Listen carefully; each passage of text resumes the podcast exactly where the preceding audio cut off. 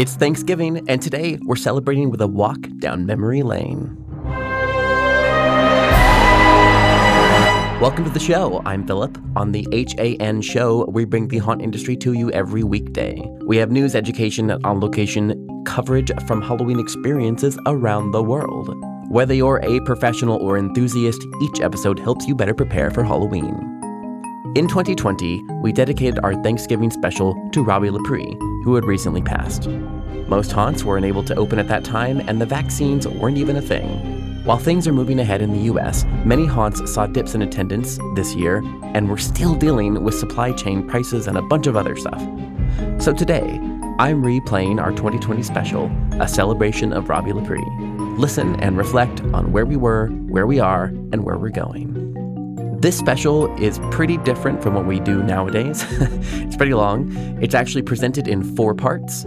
Some of these are audio, and a lot of them are presentations and essays. So, here we go. Part one Remembering Robbie Lessons Learned from a Reluctant Haunter. Written and performed by Scott Swenson. Happy Thanksgiving.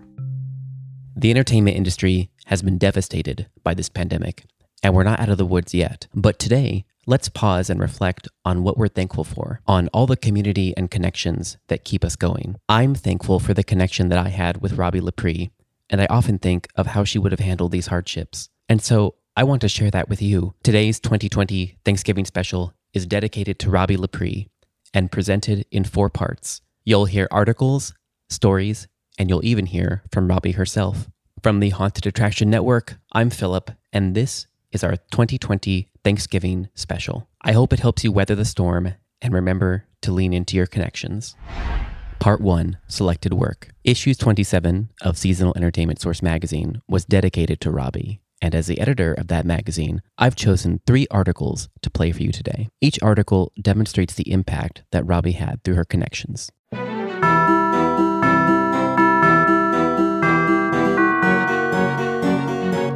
Seasonal Entertainment Source Magazine, Issue 27, from the editor. We are making history. We are amid a crucible, and on the other side of that crucible, the shape of our social rituals, our healthcare, our education, and work are all unknown. We will be measured both as an industry and as individuals on our ability to dare greatly. Our collective attitude, the choice we have to strive every day, will shape the future. I have to admit, I'm not known for having the best attitude, so I often lean on others for inspiration. And Robbi Lepre, her attitude was always an inspiration to me. Her strength of character, her willingness to adapt, and unwavering positivity will remain with me forever. While her passing amidst this pandemic is a massive loss for the entertainment industry, her spirit continues to guide us. I dedicate this issue to Robbi Lepre. It is a celebration of her career meant to inspire you. Robbie's legacy is the community that she affected. Every author selected for this issue was connected to Robbie, and her legacy shines through on every page. We have an extraordinary journey ahead of us still. When your attitude flags, when you come up short, or when you face loss, let Robbie help you back up. Sincerely, Philip Hernandez, editor in chief of Seasonal Entertainment Source magazine and CEO of Gantom Lighting and Controls. Remembering Robbie Lessons Learned from a Reluctant Haunter by Scott Swenson. For over 25 years, I was lucky enough to have Robbi Lepre as part of my life. She played many roles. She was my mentor, my boss, my coworker, my friend, and always my inspiration. When Busch Gardens in Tampa, Florida, assigned me to be part of a three person team to create and install an autumn shoulder season event, Robbie was there as the rock that helped the team transform our crazy nightmares into reality. Thus, Howl-O-Scream was born. Robbie was the director of theatrical services when the event first opened in 2000. This made her the perfect candidate well, the only candidate, to be the technical director of the event. As with every project she ever worked on, she dove in with both feet. The thing that most people don't know is that she wasn't into the whole haunted attraction thing. She was more interested in the beauty and spectacle of the circus or the shimmering lights of the winter holidays. Her desire and ability to create exceptional guest experiences, however, led her reluctantly into the world of scaring people. Her support and expertise helped lay the groundwork for an event that continues to be successful today. Since her passing earlier this year, I've been sifting through memories and moments we shared. In doing so, I've discovered the significant impact knowing her has made on my life. After taking a bit of intellectual and emotional inventory, here are some of the lessons I learned from Robbi Lepre. Lesson 1 Know Your Stuff. Robbie was a repository of useful knowledge, especially focused on, but not limited to, the technical elements needed to create shows and attractions. She could compile and keep vast amounts of information, most of which she stored in her brain. She was always able and willing to share the most up to date information about the latest lighting fixture or control system. The information she didn't store in her incredible memory she kept on bookshelves in her office, and boxes, and piles by her desk. At first glance, it resembled an episode of a reality television program about hoarders. The only difference was she knew where everything was. Members of the Busch Gardens entertainment staff would walk into Robbie's office, the door was always open, and ask something like, do you still have the catalog from the vendor who visited us on property in June? She'd pause for a moment and then direct you to the appropriate pile, box, or shelf. I can even recall some instances when she would respond with, You mean the one with the cool lighting fixture? Then, as if by magic, she'd pull the catalog from behind her desk, opening it to the exact page you needed. Another impressive skill was her ability to reimagine uses for existing products and technology. If we were running tight on budget and time, which never happens in the haunted attraction industry, and we needed a cost effective quick fix, Robbie was there. She'd recall something from an online forum, late night infomercial, or even from a long forgotten corner of the warehouse that we could repurpose to solve our dilemma. She embodied the Apple computer mantra from a few years back think different. Robbie took great pride in staying up to date on the products and the evolving best practices that surrounded the entertainment industry. This desire wasn't so she could show off, it was so that she could help anyone in need. And that leads to Lesson 2. Lesson 2 Help anyone in need. If you want to lift yourself up, lift up someone else. While I don't remember Robbie ever saying this Booker T. Washington quote, I remember her living it. This was true in both business and personal situations. Robbie championed the underdog. She supported countless elements of the attractions and entertainment industry without recognition. Many podcasters and bloggers got their first media access granted by Robbie. There are independent haunts that reaped the bounty of her knowledge, which led to greater or accelerated success. She would do anything she could to elevate the industry and those who worked in it. She genuinely believed that when the tide comes in, all ships rise. Robbie's desire to help extended into her personal life as well. Robbie was at my father's funeral several years ago. After the funeral, Robbie came to my mother's house and without hesitation laid out sandwiches and drinks for the gathering well wishers. She'd only met my parents a few times, but this didn't matter. She was there to help when we needed it. Robbie identified a way to contribute and executed it without expectation of recognition. If you talk to anyone who knew Robbie, chances are excellent that they will have similar stories of unconditional kindness. Lesson 3 Make memories with everyone. I attended many conventions and trade shows with Robbie. I'd often get frustrated trying to make my way through the exhibit floor with her because everyone knew Robbie. It wasn't just that they knew who she was, they knew her, and she knew them by name. After a couple of years, my frustration gave way to resignation and eventually to admiration. She approached everyone without prejudice or preconceived intentions. By going into conversations as an open book, both parties could write a new chapter together. This made her memorable. I admit, I first thought this took too much time, especially in a trade show setting. But now I see how efficient this approach is. Instead of racing around, tossing her business card at everyone, she focused on fostering genuine connections. Her infectious smile and her twinkling eyes only cemented that memory into deep storage. This meant that at the next convention, both parties were already friends, and all they needed to do was reinforce that bond. Robbie made everyone feel like they were the most important person in the room. Colleagues flood social media with examples, starting with lines like, I only met her once, but she was so kind, or she really listened to me when I told her. She made people feel validated. This validation applied to her work partners as well. When Robbie was my immediate boss, sometimes she needed to redirect my behavior, which means chew me out because I screwed up.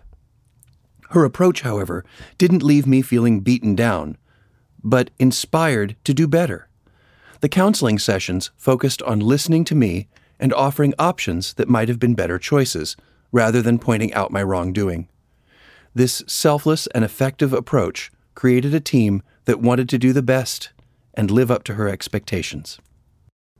Lesson 4 Be a lifelong learner. Robbie loved attending seminars, workshops, and classes. Sometimes she was a presenter or panelist, and other times a student in the audience.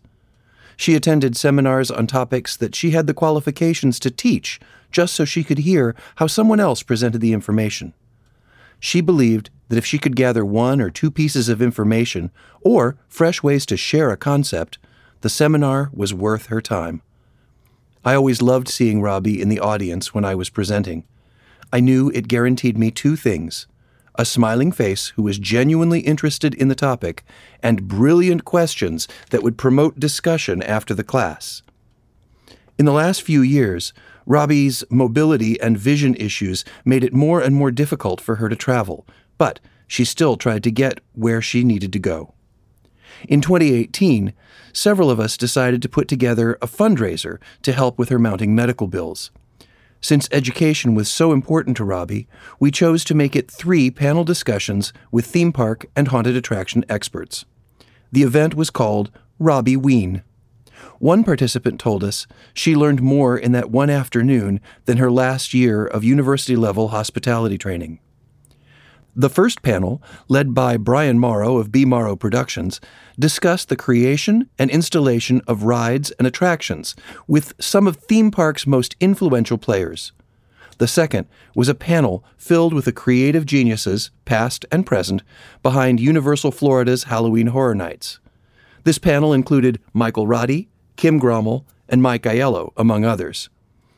I got to facilitate the third panel, which was made up of key players who put Howl-O-Scream together in Tampa over the first 15 years, including such names as Joe Mertz, Rob Anderson, Keith Kaminsky, and others. Despite all of these amazing panelists, the real moments of joy were when Robbie stood up to address the audience before each presentation. Her smile lit up the room and her commitment to sharing and gathering knowledge shone like a beacon. Between seminars, she spent her time doing what she did so well meeting old friends and mentoring new ones. It was a very special day. When Robbie's health declined and she wasn't able to be as active in the attractions industry, she continued to educate by forming I Insights LLC, this consulting company allowed her to use her theme park experience and her failing eyesight to improve guest experience for disabled visitors at attractions and businesses. Lesson 5 Don't Settle for Less. In the early days of Howl-O-Scream, seeing upper management team members working until the wee hours of the morning was common. Robbie was no exception. I remember one night, early morning, coming across her and one technician sitting at a picnic table cutting new gels for one haunt. We thought that had been done already, so we asked her what happened. She calmly said, The color wasn't right. This one will be better. So, we all sat down to join in the regelling project. This is a perfect example of a phrase coined by my former boss, Elaine College. The difference between a good show and a great show is attention to detail. Robbie always looked for ways to enhance the show, even after opening. She attended nearly every night of Howl-O-Scream for the first 18 years. Often, she and her team would make alterations between the time the park cleared at 3 a.m. and the time the park reopened to the day guests at 10 a.m. She never settled for less. This commitment to excellence assured that Howl-O-Scream, or any other project that Robbie worked on, got the most out of its budget and resources. I'm sure you notice that these lessons are not haunt specific, or theme park specific, or even entertainment specific. They're just good suggestions for being a good person. Robbi Lepre was a good person. I mentioned at the beginning of this article that Robbie was reluctant to join the haunt community, and yet she became an icon within it. Why would a reluctant haunter be named Haunted Attractions 2018 Lifetime Achievement Award winner? Why did she continue to share her knowledge and passion to every haunt convention she could attend? Why did she become so committed to haunters and the haunt industry? When asked why, Robbie would answer, Because haunters are good people. No matter how creepy they look on the outside, they'll stand up for each other. They'll include each other. They're just good people. Why did I write this? Working with Robbie for so many years, I saw how special she was. She was a force of nature. She was an intense light on this planet. Because that light has been extinguished too soon, it's important for all of us to carry even the smallest flicker of her light forward. Use that flicker to light more candles. There's no greater tribute than to have made a difference. I know our friend Robbie made a difference. And now, you do too. Stepping through life as an entertainment leader, I find myself carving out more time for self reflection. During these moments, I focus on three areas past successes, moments of opportunity, and the people who taught me how to elevate as a person and a leader. A person I often think of in this regard is the one, the only, the queen of jovial smiles, Robbi Lepre. Why, you ask? I had the fortunate pleasure to collaborate, work, and learn with Robbie as peers when we served as technical directors for SeaWorld Parks and Entertainment. We also served several years together on the IAAPA Entertainment Committee. Time spent with Robbie always included tons of laughter, tech talk, friendly debate, and life lessons. When Philip Hernandez asked if I would be willing to share some lessons learned from Robbie, I was humbled and moved. Today, I am deeply honored to share and celebrate the life of Robbi Lepre by what I call Lepreisms. You are only as good as what you learn and implement from others around you. While chairing the IAAPA Entertainment Committee, Robbie would facilitate an entertainment breakout session at the International Expo. This forum was created as an outlet for industry and non industry attendees to share, network, and discuss a variety of entertainment topics. During my first year on the committee, I recall Robbie standing up to welcome everyone to the breakout session. As she walked through the goals of the session, she shared the excitement with the team by voicing this belief You are only as good as what you learn and implement from others around you. She pointed out that the forum was an opportunity for all of us to leave feeling inspired and to take the next project we work on to the next level. When I asked her to talk more about that statement one night over dinner during the expo, she told me that if we didn't learn from innovators what to do and what not to do, we wouldn't be where we are today. Without Walt, there would be no Disneyland. Without a team, there would be no entertainment and theme parks. She shared with me her belief that when you're inspired by someone's idea, a new idea will be sparked. Robbie's caveat, which is also my first Lepreism takeaway, was ensuring that as you innovate and create, you don't forget to pay homage to those who started the tradition, welcome and embrace those who share ideas, and thank those who take the idea to the next stage. I'd often hear Robbie compliment someone else's work. She would share with the group of collaborators about how she enhanced an idea and then gave credit to the original stakeholder or celebrate the technician or stage manager who solved a problem creatively, stating, We need to adopt that process. Robbie also loved receiving credit for projects, no different than any other human being. But she would always tie into those moments by giving credit to those who helped her and pay homage to those who inspired her to one up an idea. people and acts of kindness add value to what we do. In 2009, Simon Sinek, a self described unshakable optimist, created a TED Talk titled How Great Leaders Inspire Action. During his talk, he revealed an idea he codified called the Golden Circle, which explains why some leaders can inspire where others cannot. Sinek explained that very few leaders understand why they do things and have limited connection to their purpose for leading people. This leaves the consumer less inspired because they look at what they're buying rather than why they're buying it. According to Sinek, people don't buy what you do, they buy what you believe. Taking Sinek's theory and connecting Robbie to it, she had a great understanding of her why. Robbie believed in working for people and not for a paycheck.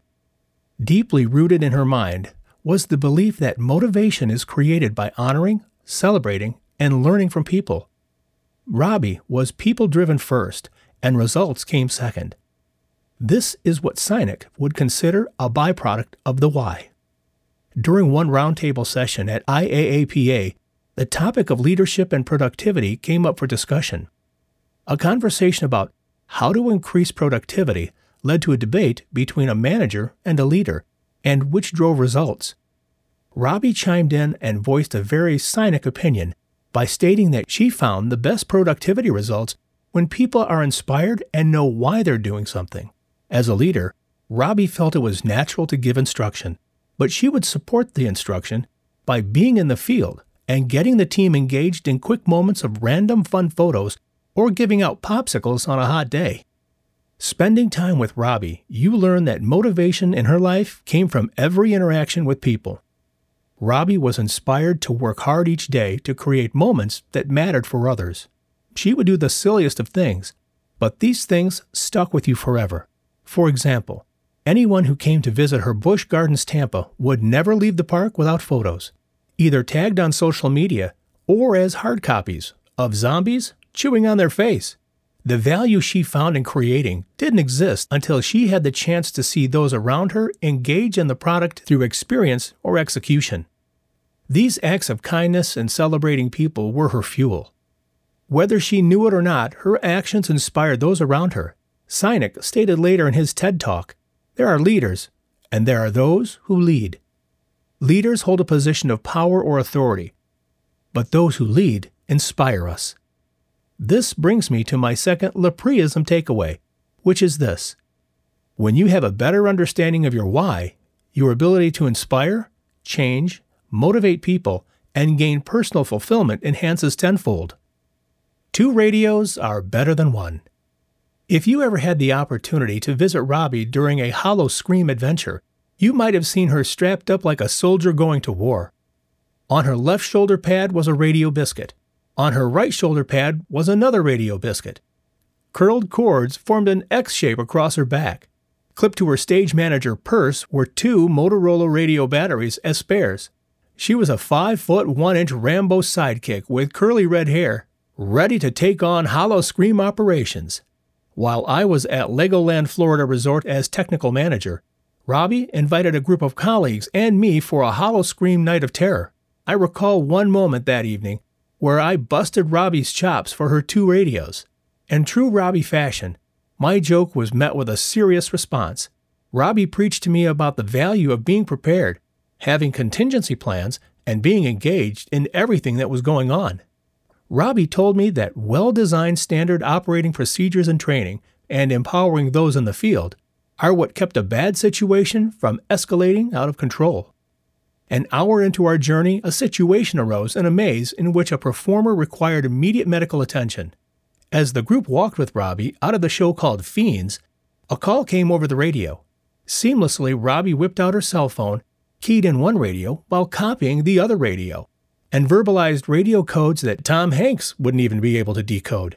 She led us in the direction of the maze where the incident occurred. As we walked up to the exit, the stage manager met us, standing with her prompt and standard operating procedures book. She provided Robbie with the download of the event. A few minutes later, the maze reopened, Robbie high fived the stage manager, and asked her to tell the team it did an excellent job of executing the safety plan. My joke about the radios became a different reality when Robbie turned to me and said, See, two radios are better than one. Jeremy, you can never be overprepared. It was a great lesson for me and leads to my third Lepreism takeaway. When I walk into a routine meeting or creative development brainstorming session, I now challenge the team on the following Have we done our due diligence of back end preparations to cover all scenarios? Some examples are What's our two person show contingency if a performer gets injured? If our trust pick point fails, what safeguards do we have in place? I'm inspired by Robbie's preparation, which I always felt was over the top until it wasn't. Until you understand the bull sitting across from you is just as passionate as you are, only then will listening occur and the best ideas be discovered through collaboration. The final Lepreism has probably been the most impactful for me in my career. In one of our touch base phone calls, I asked Robbie for some advice regarding a current event. A few words were shared back and forth, and then out came this statement Until you understand the bull sitting across from you is just as passionate as you, only then will listening occur and the best ideas will be discovered through collaboration. I thought for a moment and said to myself, What the heck are you talking about? Fast forward a few years later. I found myself in a similar scenario sitting with peers at a senior leadership roundtable. A debate began, and discussion progressed. I felt the tension in the room increase as well as my own blood pressure. I paused for a moment when a peer challenged me, took a breath, and out of my mouth came the words, You know, it excites me to see the passion in this room. But I'm only hearing myself and not everyone else. Does anyone else feel that way too? I chose those words because I recalled previous conversations with Robbie at a seminar I attended in which I heard Guy Klumpner, Chief Development Officer of Holt Caterpillar in Texas, say the only person you can change is you. When I shared those words at the table, the environment in the room shifted, and we agreed we weren't listening to each other. One leader suggested starting the conversation over in reverse formulation, and within a matter of minutes, a resolution was formed. I never had the opportunity to share this experience with Robbie, but whenever it comes to mind, I also think Robbie's words of wisdom. Robbie knew that everyone she worked with was passionate Passion is native to human beings, but Robbie understood that when your passion is questioned or attacked, you either shut down, attack back, or take the higher road and acknowledge it by changing yourself and really listening to someone else. Putting aside your own pride will advance you forward to the greater good. Which brings me to my wrap up and final Lepreism. When you value people as much as Robbi Lepre did, you need to also value that you control only you. Looking at Robbie, it's clear her inner why was all about people. Every person I've spoken with who knew Robbie commented on her wisdom, knowledge, hospitality, love of Halloween, and advocacy for all things entertainment. She welcomed people into her family and knew no strangers. Robbie hugged everybody. A handshake was a rare greeting. Robbie would be the first to tell you she didn't get all things right. And that's okay because Robbie knew people as human beings, not perfect beings. For her to have touched the lives of so many of us, she must have been doing something right. For that, her legacy will forever carry on, as each of us pays forward the inspiration she shared with us all. Jeremy Pancoast, Director of Entertainment, Legoland Florida Resort. The future of immersive entertainment in the post pandemic world. Strategies for How Immersive Entertainment Can Hit the Ground Running After COVID 19 by Sarah Elger and Ricky Brigante. Preface A thank you to Robbie. It's impossible to imagine the immersive entertainment industry without the tremendous leadership, impact, and tireless devotion of Robbi Lepre. Robbie always championed new ways of thinking and supported those who went out on a limb to try to create something new even if that limb was almost certainly bound to break. Creators and innovators throughout the industry could always count on her for not just insight and advice, but a thoughtful and caring ear from someone who was always open to listening. Even with the eerie confines of the haunt world, Robbie's vision and intuition for inventive entertainment allowed her to see how different types of entertainment really connect and overlap, stretching out beyond the scope of haunts to bring together elements truly unexpected experiences.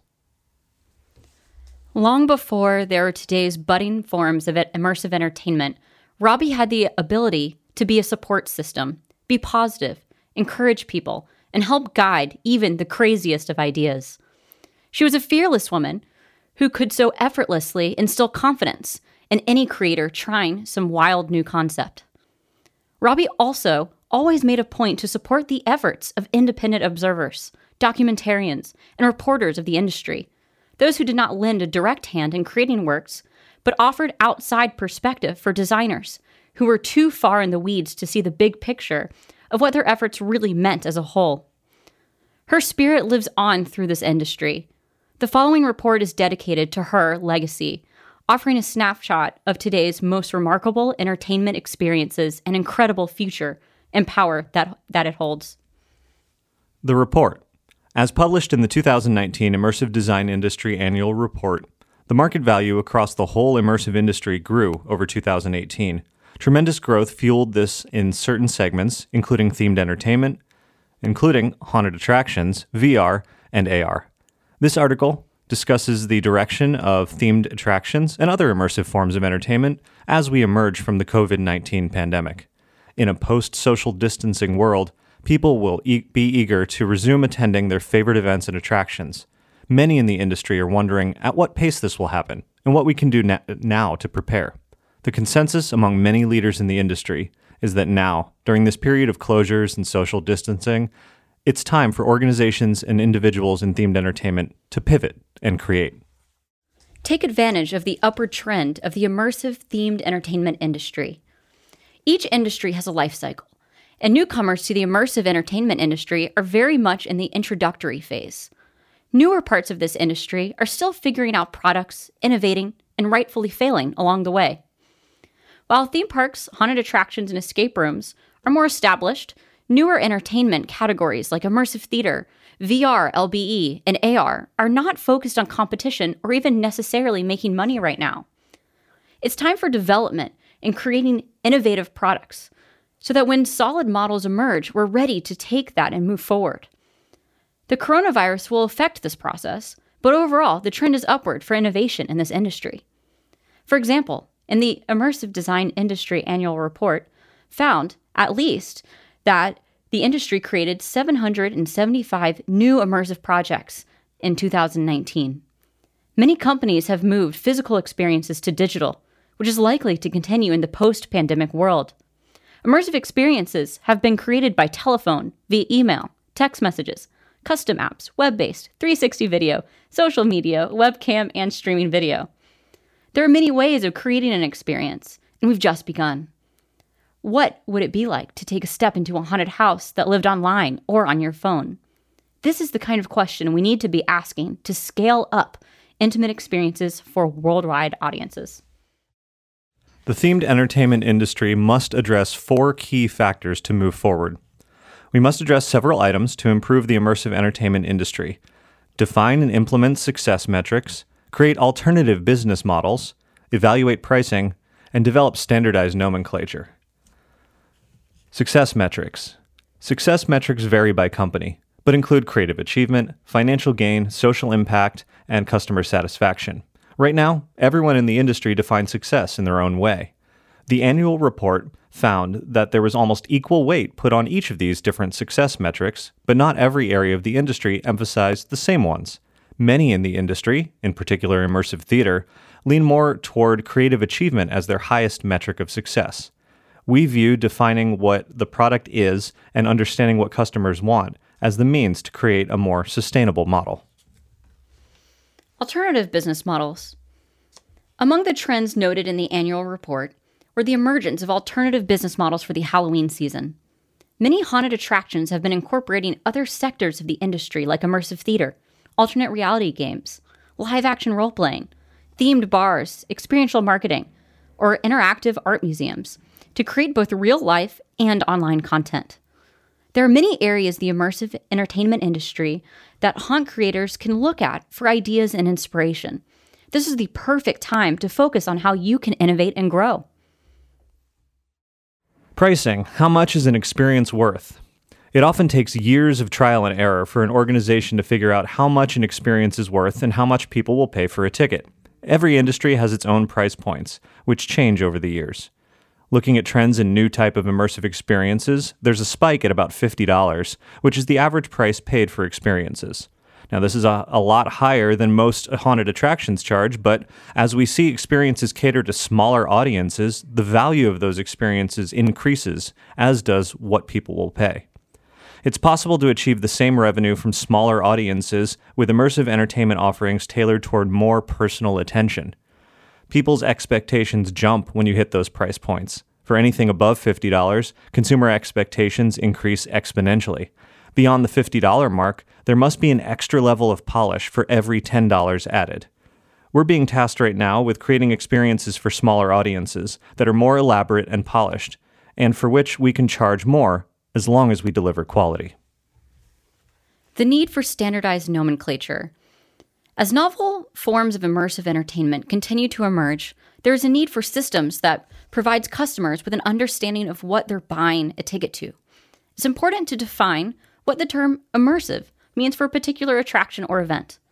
In our definition, an immersive experience is one that enhances or otherwise changes how the real world is perceived or interacted with, to allow audiences to have the perception of being present in a world that somehow differs from the everyday. It's being surrounded by a fictional reality different from our own. They may achieve this through technology or theatrics. However, these days, the term is frequently used in marketing for everything from a solo independent artist to a giant theme park, and it's often hard to tell the difference from marketing alone. When we all use the same terminology and the same marketing language, it confuses customers. They may expect an experience to be huge, special effects filled, Marvel level movie when it's something much simpler. It's not enough to slap the word immersive on a haunted house and then charge $75. The word alone conveys nothing in particular, and it's been overused and misused. The industry needs to develop specific nomenclature so our audiences know what to expect. The annual report offers the beginning of a standardized system by which we can name new experiences for better customer understanding. But it will be an ongoing process for creators worldwide to adopt any singular naming convention. Categorize your attraction. The immersive entertainment industry would also benefit from implementing four categories by which to define events level of interaction, age appropriateness, type and definition of work, and size of team and nature of funding. Level of interaction. As immersive experiences become more intimate, people want and need to know the level of interaction that any event or, of, or attraction. For example, in a haunt, some people are not okay at all with being approached and touched, and the level of blood and gore is a factor. You don't want guests to be traumatized on one hand because of the display of blood and violence, or disappointed on the other because your haunted house wasn't gruesome enough for their liking. It's almost impossible to go overboard on making your guests aware of the level of interaction they can expect. This should be in every aspect of your marketing, on your website, on the ticket booth, everywhere. Don't worry about spoilers. It's important for guests to know what they're stepping into. Age appropriateness. As with video games, designing the age appropriateness of your event or attraction is important. For example, a label of E could mean it's easy and appropriate for everyone. You could have a rating of T for teen and M for mature. Much of the content out there should be for people over 21 or at least 18, such as experiences that offer alcohol, we need to make the age appropriateness known upfront for the benefit of both parents and people who are looking for more mature content. The annual report suggests an immersive age rating system the industry could adopt that as the beginning of that conversation. Type and definition of the work. Coming up with terminology to categorize the type and definition of the work refers to ways of explaining what we're doing. Guidelines are used as another way for audiences to understand the nature of the event or attraction. Being verbose in plain language is helpful to all audiences. Attract customers' attention with your marketing messages, but ensure that your sales funnel includes accurate descriptions of what your experience is, if it's new and innovative. The last thing creators want is to confuse or disappoint customers with improperly set expectations. If you don't tell them what you've created, you never know what they might hope it is like before they even get there. Size of the team and nature of funding. Lastly, it's important to make known the size of the team and the nature of funding. Many immersive experiences are independent, single person enterprises, and we want to make sure that their work isn't being compared by customers to that of a much larger company that has millions of dollars in backing and a huge team behind it. This is like the movie industry, where there are indie films and studio films.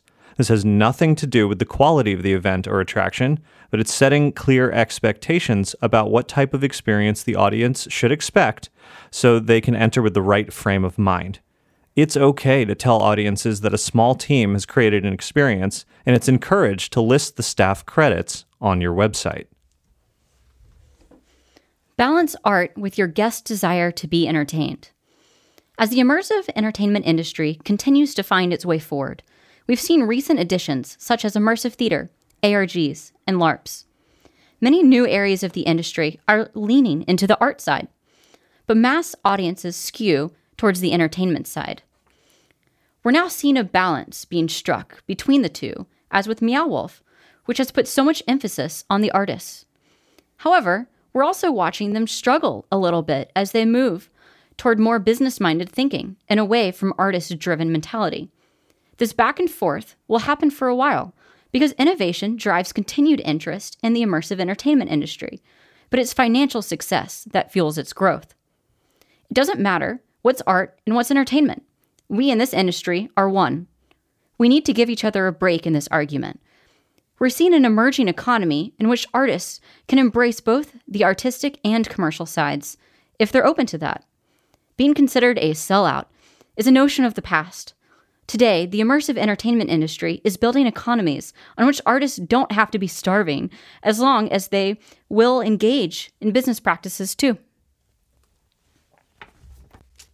Build sustainability by attracting mass audiences. Sustainability is always a huge factor in immersive entertainment, and sustainable models are still being figured out for many newer areas of the industry. For our industry to grow, experiences must become more sustainable, not just limited run events.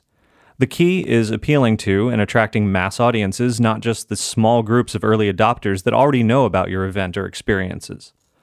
Guests these days are expecting an experience to be focused on and tailored to the individual. This is one key to sustainability. In immersive experiences designed for intimacy and personal attention, customer satisfaction goes down as the size of the audience increases. This is a tough problem, but there are examples of productions that have nailed the formula. The immersive theater production Then She Fell has provided a leading example.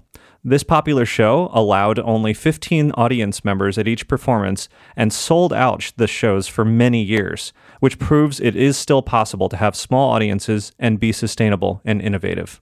It's because of their solid system that they were able to sustain.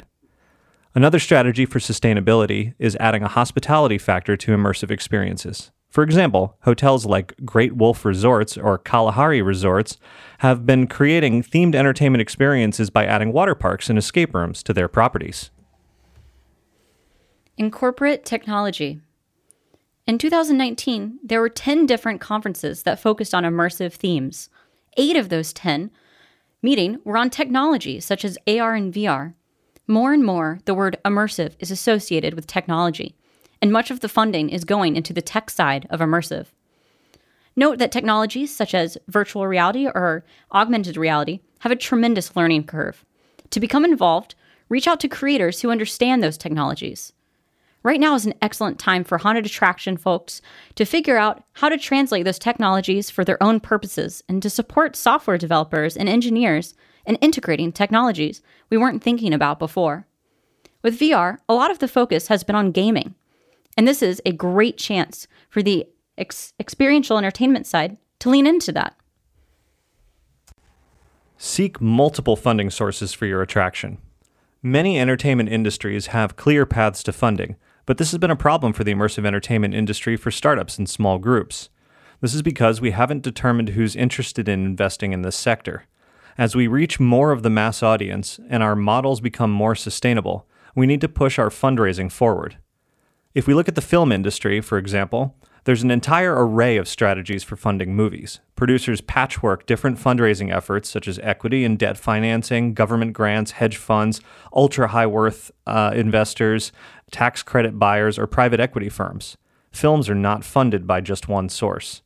This is one way to think about fundraising for large scale immersive events. Another way is to look at how theaters do it. There are grants for playwrights, directors, actors, and production costs. Some producers are engaged in commission based fundraising, in which they receive a producer credit as part of that production. As we move forward and see normalcy returning, now is the time to talk about funding for future growth. It's likely we'll be seeing some interesting moves in terms of who comes forward to fund immersive entertainment. Investors might be people who don't have as much faith in the stock market for the foreseeable future.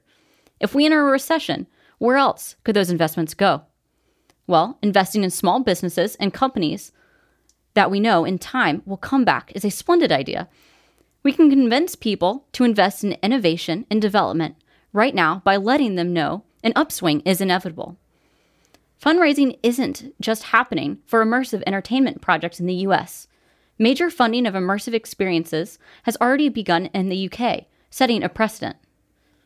As was mentioned at the outset of this article, we're in that early phase of our life cycle where many projects are still innovating and figuring out their sustainability model. To attract the interest of potential investors or receive grants or even generate grants for immersive projects, investors and sponsors need to see sustainability. They need to see that these projects can be viable. It's up to us as a creator group to implement these models and show what we can achieve. We are Sarah Elger and Ricky Brigante of Pseudonym Productions. You can find out more about the work we've been doing in the immersive entertainment industry on our website, questionreality.com. And you can read the most recent immersive entertainment industry annual report by visiting everythingimmersive.com. Part 2 All Aboard. The year is 2018, and you're aboard the historic Queen Mary. Looking around the Art Deco style meeting room, you see a trio of golden onyx fireplaces and vast original artwork maroon drapes covering the walls. Ahead of you, you notice a stage, and on that stage is Robbi Lepre. Take a seat and listen to The Power of Connection by Robbi Lepre at the 2018 Seasonal Attraction Leadership Symposium.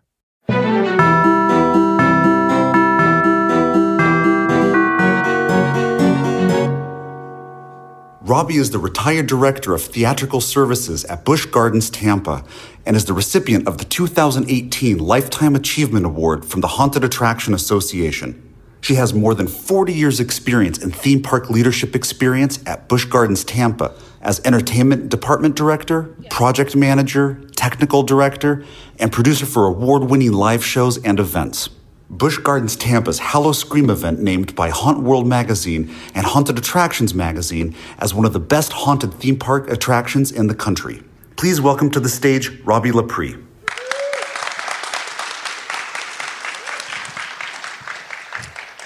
Thank you, everyone. Well, I am from Tampa, Florida, and I am called a Tampeno. And what's a, it used to be called a Tampanian. Well, it sounded more like a tampon. So they, a friend of mine decided that they were going to rename it Tempeno as a way to acknowledge the Italian and Cuban and Spanish ancestry. Well, he now actually has a um, public access um, television show that airs every week on Tampa natives that just reminisces about all of the things that have happened in the Tampa area. And it's really very fun. And the interesting thing about it is that when I was 12 years old, I had a crush on him because he was the star baseball pitcher for Little League. So that's how connections begin. You start at one point, and 40 years later, you end up with another con- that connection resurfacing again.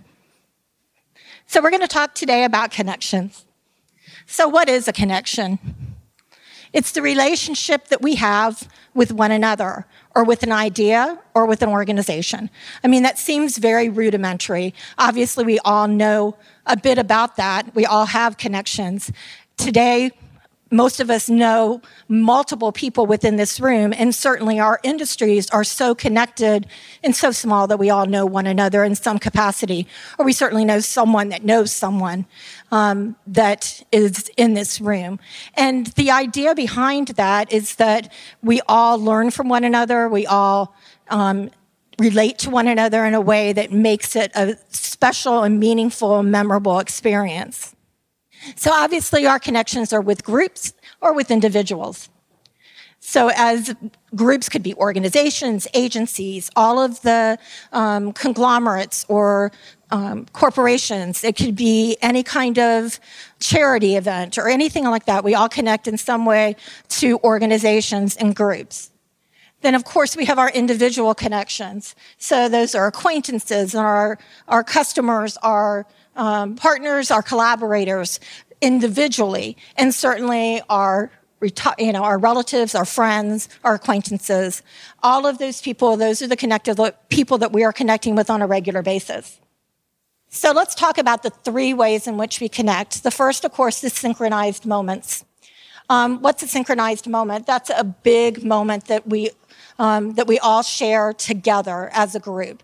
We all know that could be anything from the finale at the end of a show um, it could be the um, you're at a wedding ceremony or a graduation ceremony. All of those synchronized moments. But when we design for connection experiences, designing in a synchronized moment becomes very important because it's what's going to be memorable as a group. We all remember the flash mob. We all remember the experiences of when there's a time where everyone is together experiencing it at the same time. Those are coordinated events. Usually, when you're having a synchronized moment, it's something that's planned or something, if it is expected, you want people to be able to gather together and connect with one another. So, those are things that are in time, in step together. Um, we want to be able to orchestrate those and orchestrate them in a way that makes it memorable for the people that are attending. So that's why they tend to be more ritualistic. That's why they tend to be something that is bigger and broader and, and better than you may have experienced individually. Um, and not that everybody's going to see it from the exact same perspective, but you are going to experience that, that moment as a group in a synchronized time period. That is the first beginning of of any kind of connection um, when you're trying to design for a memorable experience and an attraction. It's to have that. That could be getting your information at the t- you know front of your queue line. That could be instructions that you're getting before you board a ride vehicle, or you know it could be the pre-show of a beginning of you know, an entertainment experience. But when you have that kind of thing that people are experiencing together, it, and by making it memorable in a way that allows people to really um, connect with that, it makes it something special and that they will take back with them. So, what are the other kinds of experiences in unison that we can we can utilize?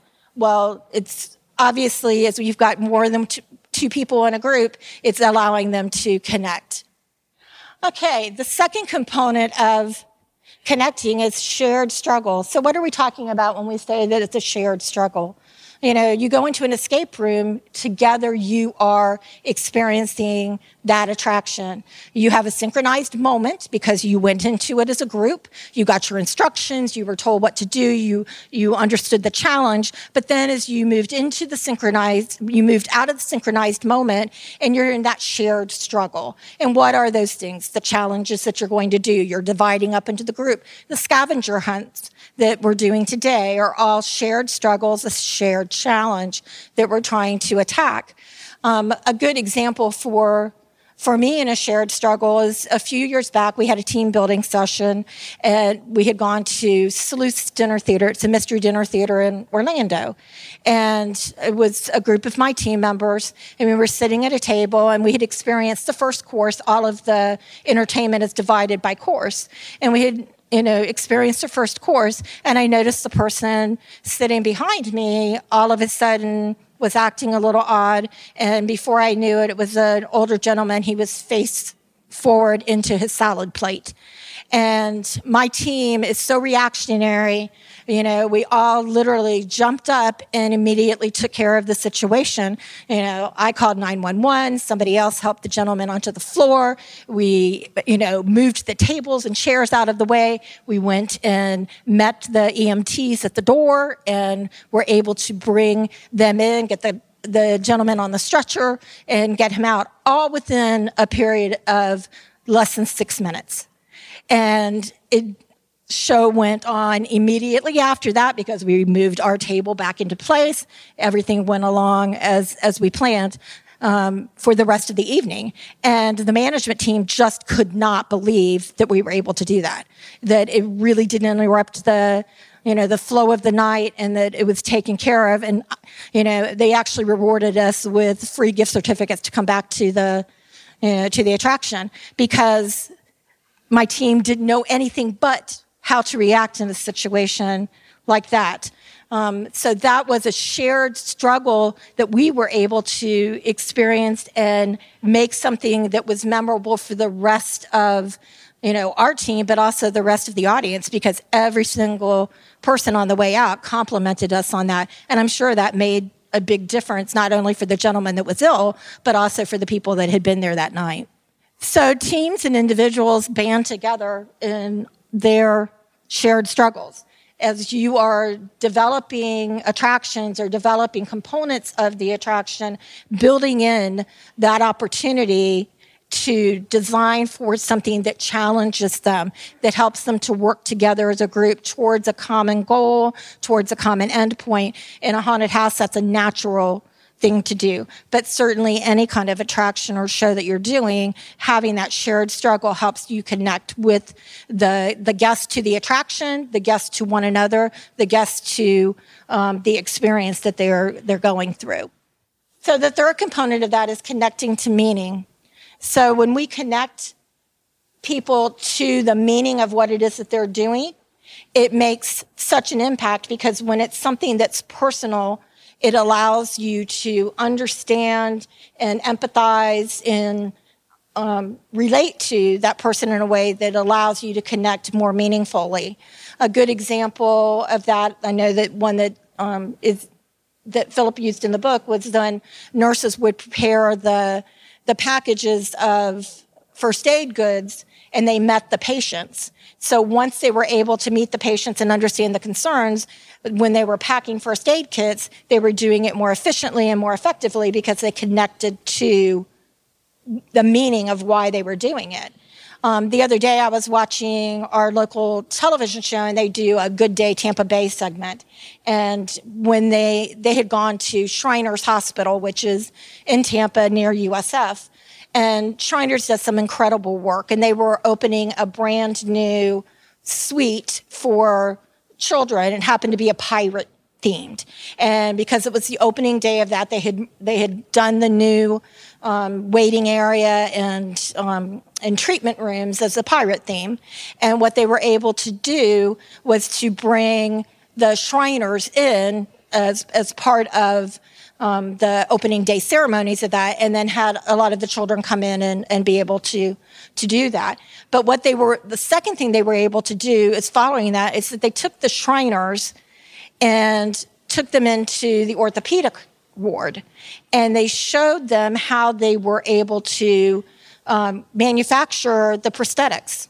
So all of the components for limbs, arms, and legs, and the same thing that we do in the entertainment industry when we're building, you know, all of our partial arms and partial legs and that for for the haunts. They, you know, molding processes, positive and negatives, and pouring latex and pouring foam molds. And then they used 3D printers and they were able to take, you know, high polymer plastics and mold them to those with specific things like Star Wars or unicorns or things that would be interesting to children. Um, they could do any kind of vacuum form along those those parts so that it made them you know feel more comfortable with their prosthetics but those shriners came in and they saw that process and they saw all the steps that it went through and they saw the look on the children's faces as they were getting fit with that and that really connected with them and they knew what it was and why it was that they were doing because they understood that meaning so well. So when you connect through purpose and you connect people for why that you're doing something, it really makes an impression and it makes it memorable because people remember the why way before they'll remember exactly what, what took place. So when we design for um, understanding that what it is that you're doing there, who your audience is, and why they're doing it. It adds value to that relationship and it allows us to take those ideas and to take those experiences and make them stronger through that. And it helps us to create that bond through that explanation. So, what are some of the responsive interactions that we have? When we have um, interactions um, in our connections, we're, we're able to take any a two-way street. It's receptive. It's moving back and forth. We need to make sure when we're designing for that that there's always a give and a take. When we're doing obviously immersive opportunities, it's not just what we're putting out there in the design and everything that we're presenting to our clients or our customers. Um, it's also what it is that they're able to involve themselves in and what is the takeaway for them. Uh, that is a really key for the memorability of it all. And we must be open and and feel free to um, be approachable at all times. A lot of times we can be intimidating with some of the things that people don't understand if we're not explaining them clearly, especially when we're giving instructions or directions in, a, in an attraction. A lot of times people get so bogged down in those, especially in haunted houses, with all the things you can't do. It really helps to um, take you out of that experience. So when you can involve them in a way that they understand those directions and they understand what it is that you want to do and doing it in a way that makes it work within the storyline and making that part of the storytelling process, it really helps to get the response that you are looking for from your audience. One of the most important things with connections is feeling heard and, and having that ability to feel valued for that.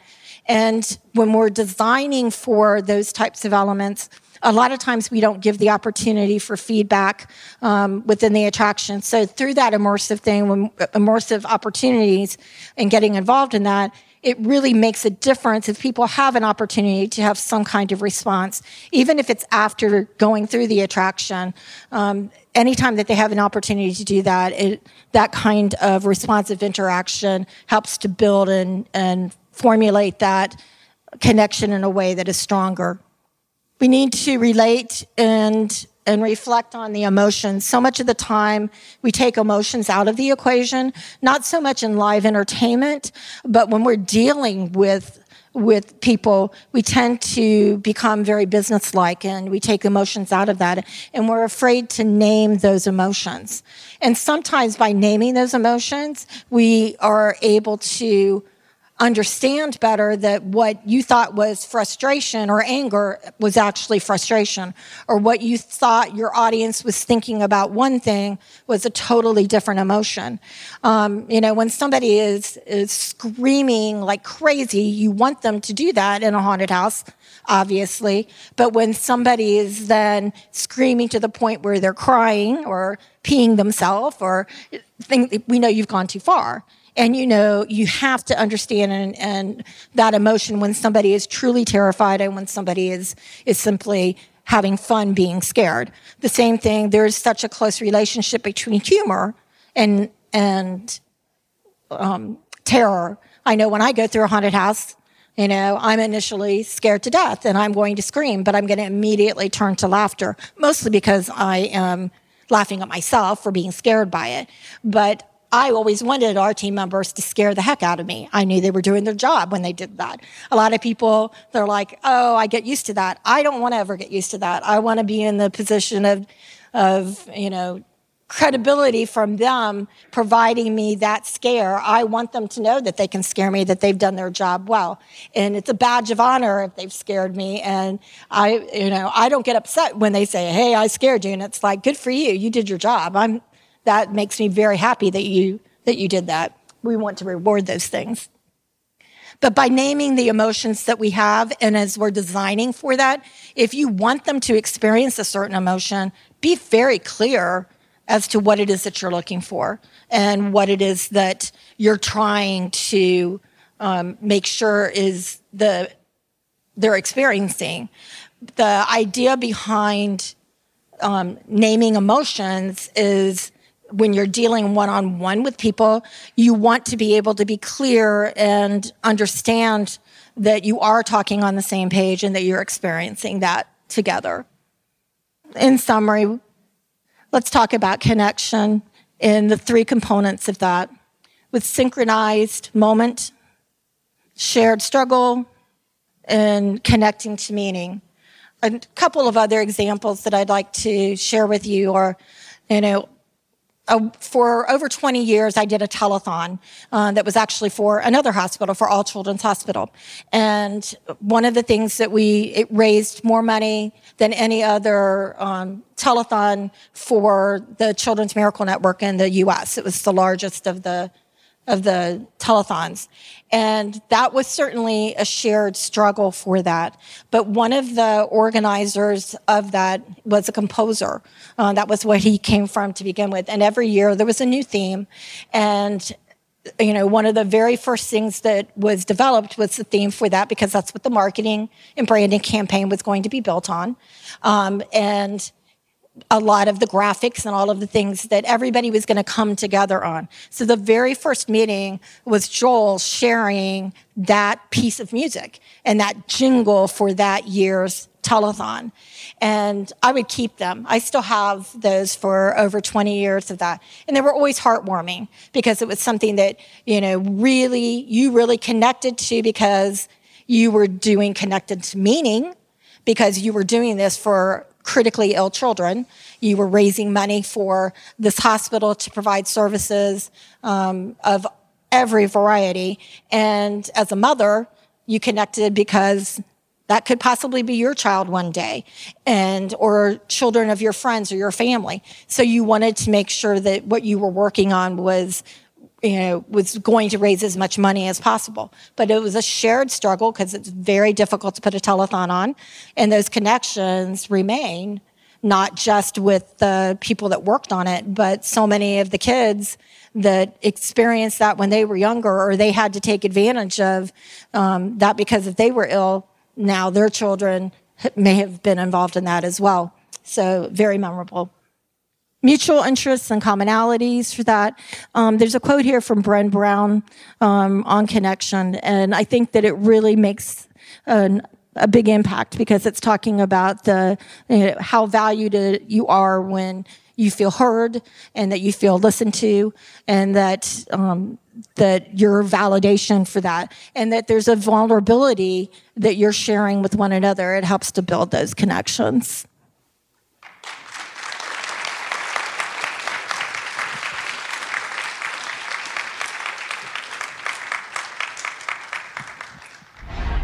Part 3 Lessons Learned. To make the dedication issue for the magazine, I asked Robbi's network to tell me what they learned from her, and here is what they said.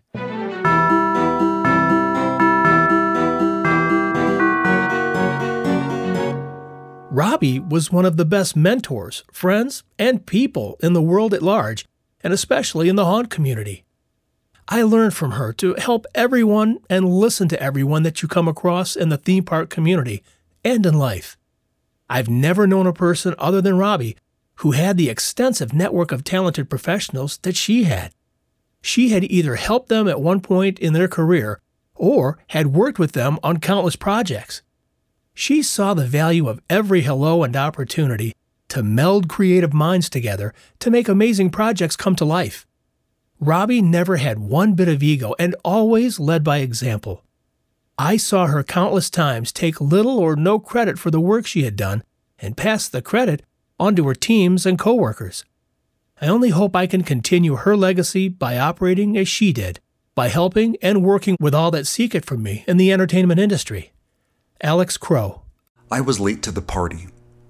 Robbi Lepre and I met on the Queen Mary in Long Beach, California at the 2018 Seasonal Entertainment Leadership Symposium. While I was an unfamiliar name to her, I had certainly known about Robbi. I had heard more than just about her latest highlights within the industry. I truly knew Robbi through the people she encouraged, educated, inspired, and deeply impacted. I didn't realize my own creative life had already been touched by her presence. The many people that she had mentored through the years have become my collaborators in the present. Those who gave me guidance and inspiration were simply passing her magic forward. I was excited and a little intimidated to finally meet the infamous Robbi Lepre on the Queen Mary. Yet she approached me in her humble, yet generously unassuming manner. I found myself fully disarmed, talking comfortably and fluently, and greatly enjoyed our conversations. In our very brief friendship, I got to know that kind, creative, seasoned wisdom with spirited exchanges, of course, that we all know to be Robbi's trademark. While I regret having been so late to the party, I come away feeling very blessed to have made it at all. Hi, this is David Ruzicka, and my memory comes from a balmy October evening in 2010 when Robbi and Scott Swenson were our gracious hosts at Howl-O-Scream. That is, me and my haunt parents, Jeannie and Leonard Pickle. I will never forget that in addition to running an amazing event, Robbi was with us for the night guide, mentor, friend. It was astounding that she could keep an eye on the event while also taking care of us. Even though I didn't know her incredibly well at the time, Robbi was the kind of person that remembered everybody and truly, truly cared about everybody. She and Scott have made a deep impact on me, both creatively and professionally. Sometimes it's the people who'd never expect anybody to look up to them that you look up to most of all. So thank you, Robbi. You will be profoundly missed. I had the fortune of meeting Robbi in early February 2018, just a few days after the famous Robbi Ween event. I just learned of her extensive knowledge of theme parks and had seen much information about her online in a couple of Halloween Facebook groups. So I figured she might be able to steer me in the right direction if I told her of my Southeast Halloween Enthusiast Convention, or CHEC, for July 2018. When we spoke, I asked if she might know of some presenters who might be interested in participating in a theme park haunt discussion panel. She immediately gave me names of talented speakers with whom she was familiar.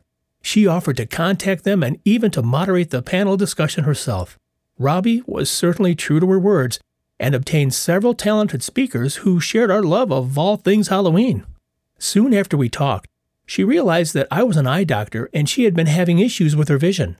Robbi stated that she was frustrated with trying to explain what it was she was seeing in her blurred vision.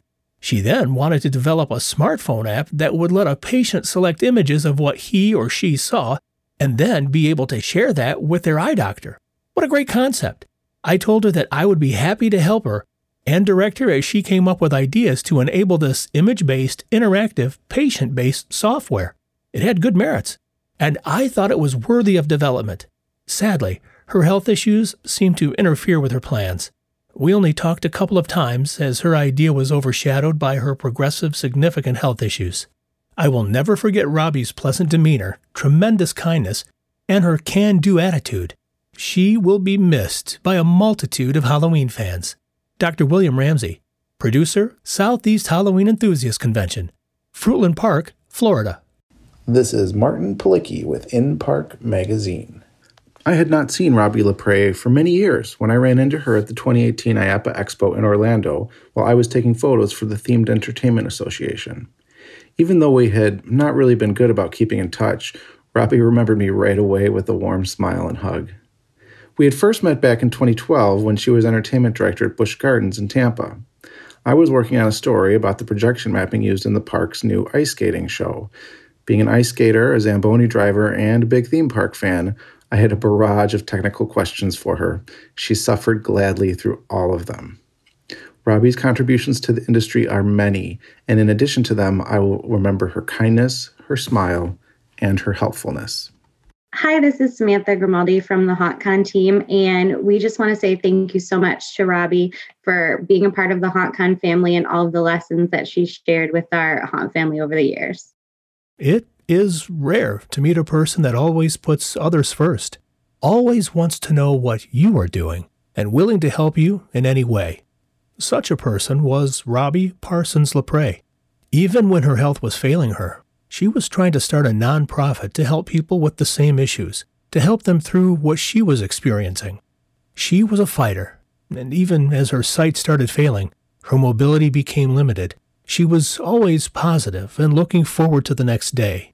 It makes me strive to be more like her every day. Leonard Pickle. Hi, this is Todd Hoagland from Ripley's Entertainment headquarters in Orlando, Florida. I had the great fortune to know Robbi for many years and became directly involved in IAAPA because she asked me to join the entertainment committee while I was still working in Hong Kong. She had a great impact on all of us in the theme park and Halloween industry.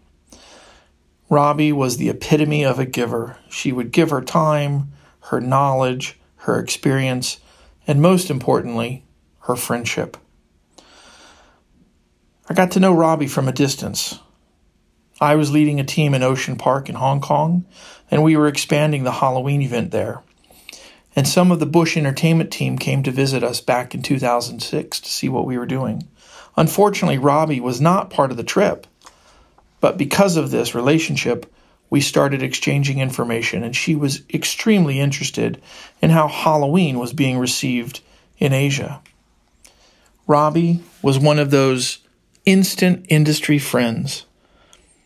When I had the opportunity to bring some of my local Hong Kong team to the US to experience the big theme parks and the big Halloween events, Robbi was first to give us assistance. She made sure we got to enjoy as much of her park and as much of her Halloween event as possible. That's just who she was. She always wanted to help and offer whatever she could. While we're working with Robbi on the IAAPA Entertainment Committee, I saw this giving play out time and time again. She was passionate about the themed entertainment industry and live shows, especially. A key mantra you would hear from Robbi. While we may work for different companies, all of us are in this industry and it behooves us to support and learn from one another. I think that's especially true as we all go through this challenging time in 2020. We'll miss you, Robbi. Thank you. This is Ray. It's difficult to separate Robbi's influence on me and my career by speaking strictly of her professionalism without also speaking of her kindness and her concern. In my first several years working in the Central Florida entertainment industry, Robbi's name would pop up in conversations. Generally, I would hear, Do you know Robbi? Everyone knows Robbi. Everyone loves Robbi. When I finally met Robbi, I think it was at an IAAPA mixer. I was stunned to learn that she already knew who I was and she knew I was between contracts. And I left that mixer with a new contract as a show set designer and also had a new dear friend. Robbi's style was direct and honest. Everyone says she was a force of nature. She didn't mince words, but she was also never dismissive or insensitive. She had a wealth of experience, and every time I met with Robbi, I learned something new. It became a fantastic badge of honor to become one of those who could say, Do you know Robbi? Everyone knows Robbi, and everyone loves her. And I'll forever be grateful to Robbi and her friendship and the boost she gave me in my career. Part 4 Robbi Ween. For the final part of this Thanksgiving tribute, let's go to Robbi Ween at the Winter Garden Theater. Robbi Ween was a fundraiser to help cover Robbi's medical expenses, and here are some of the best stories that I heard that day.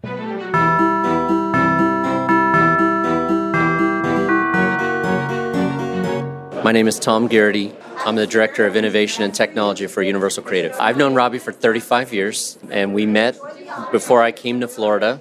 I worked with her for many, many years, off and on, at multiple parks through Anheuser-Busch, and she's been wonderful to me and my family, and it's time to give some back. This is like a typical Robbi story. So I've been in Florida, I move up to Pennsylvania, I want to come back and find a job in Florida. Really don't have a whole heck of a lot of money, young couple, infant, two Pomeranians. And I say, Robbi, I'm thinking about coming out. She's like, stay at my house. I said, but you have children and dogs too. She's like, if you don't mind one bedroom for the five of you, stay at my house. So I came to Florida. I, like, who does that? So I came to Florida with my young wife and my son and our two dogs, and we stayed at her house. And I found a job at Universal, and she's helped out people's career like that over and over and over. Tell me how you were feeling when you went through that uh, amazingly relieved because I was trying to take a big step with a young family, and like the option was to stay in some, you know, cheap motel or not come. And I said, look, I, I I'm already driving. I'm paying for the gas. I'm paying for the food. It's it's kind of overwhelming. And she's like, then just stay here and we'll cook dinner. So I, I felt relieved. I, I felt cared for and loved by somebody in, in which I think is a great industry for us, but not everybody's like that. Uh, so it, it was very heartwarming to have somebody care enough, and it wasn't even to come back to Busch. It was just to do interviews with Disney and Universal and SeaWorld and Busch. and she was just opened her doors. So it was wonderful. So we're just here to support her in any way we can.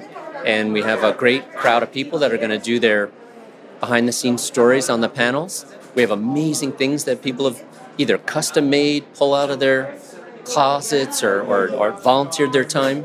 And we're hoping to make as much money as we possibly can for her. Mike Wallace, creative director for Falcons Creative Group. Uh, anybody who's not Imagineering and Universal, we do their design, basically. I'm just here for Robbi and excited to see what we talk about. Robbi and I met because of these events, because of our designer forums. I had never done any work for Busch Gardens, had never heard of Robbi prior to that. I was a very young, kind of first and second year designer when we started these events. And Robbi was the one who actually kind of approached me and wanted to get to know what I was doing in the industry and approached me more from a fan's point of view than from anything else.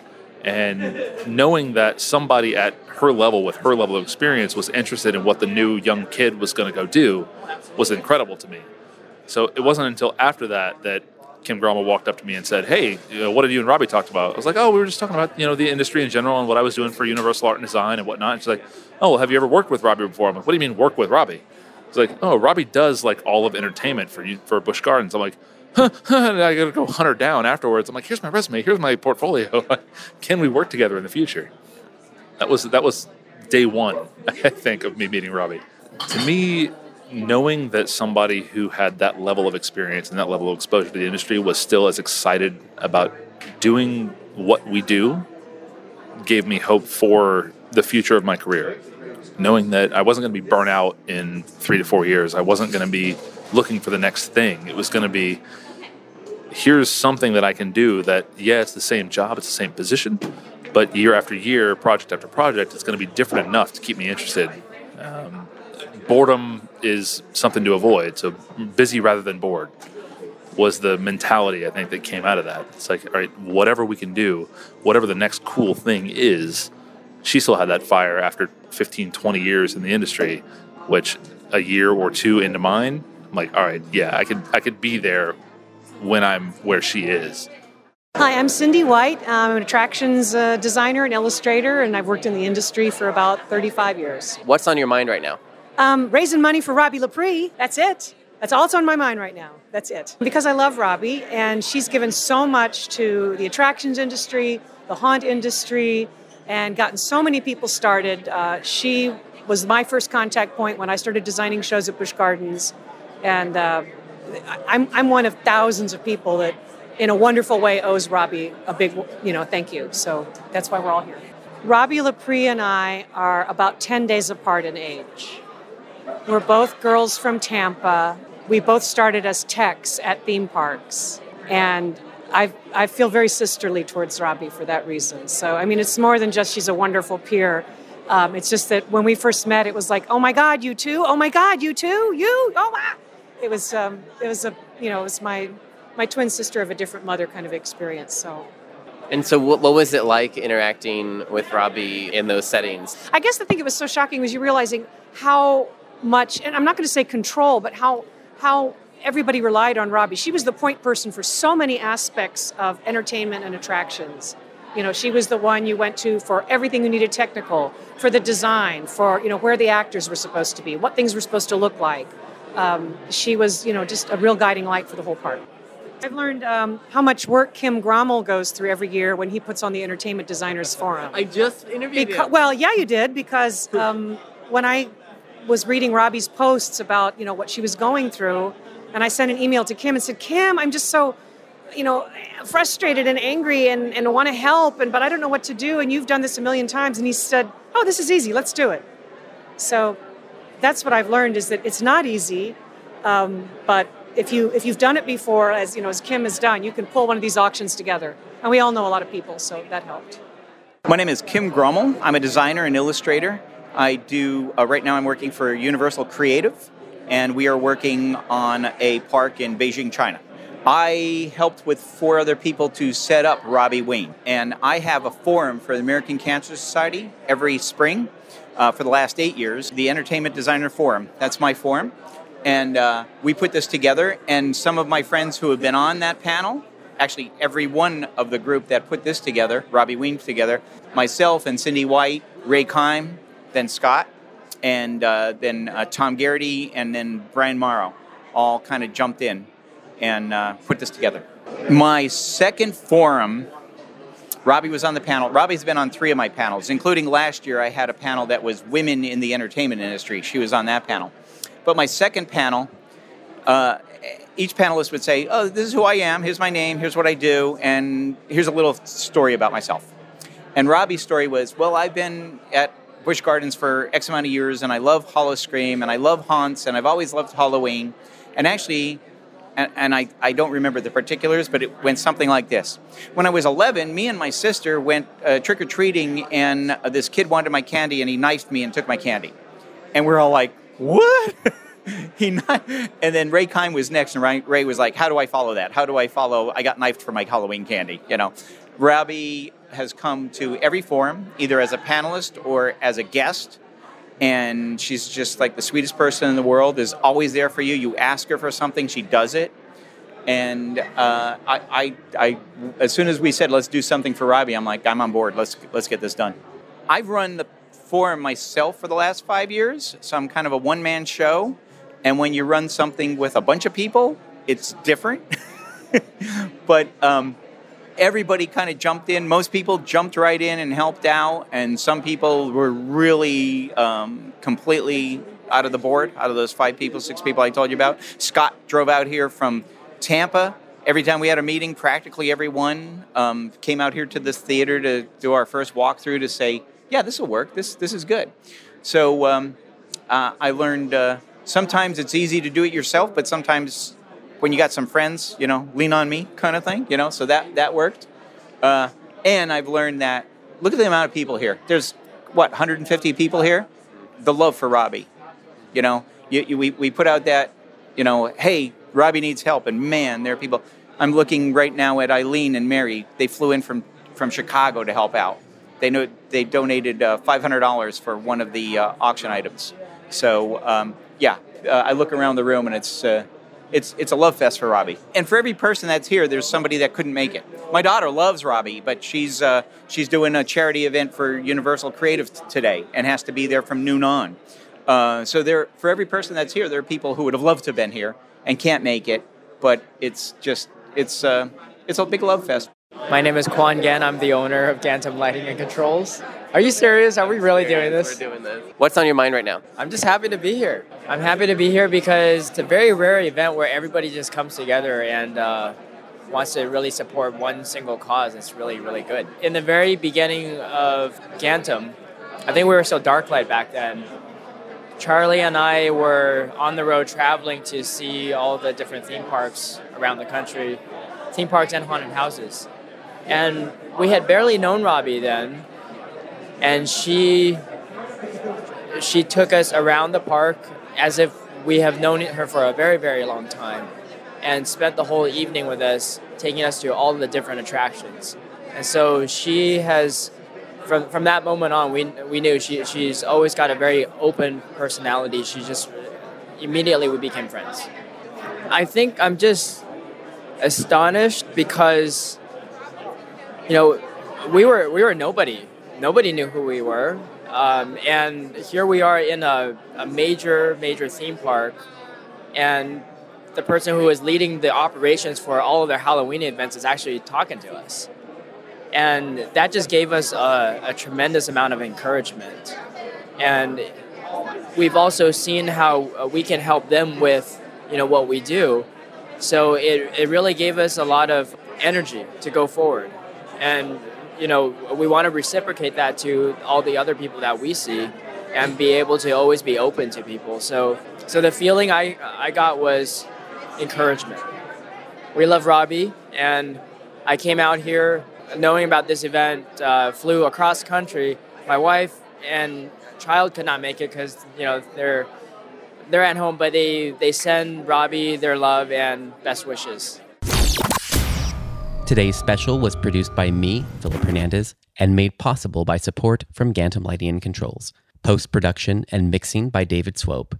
Intro music by Chris Thomas. In part one, Remembering Robbi Lessons Learned from a Reluctant Haunter was written and performed by Scott Swenson. Lepreisms was written by Jeremy Pancoast and performed by Donald Kinsley. The Future of Immersive Entertainment in the Post Pandemic World was written and performed by Ricky Brigante and Sarah Elger. Part 2. The audio for this part was taken from our 2018 event, the Seasonal Attraction Leadership Symposium. Contributors for Part 3 are Alex Crow, Chris Thomas, David Ruzicka, Dr. William Ramsey, Martin Palicki, Todd Hoagland, Samantha Grimaldi, Ray Klein, Leonard Pickle, and Donald Kinsley. In part four, we heard from Cindy White, Kim Grommel, Mike Wallace, Tom Garrity, and Quan Gan.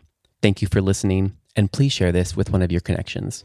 And Robbi, I'm thankful to have known you, and I miss you, but the impact you made inspires me.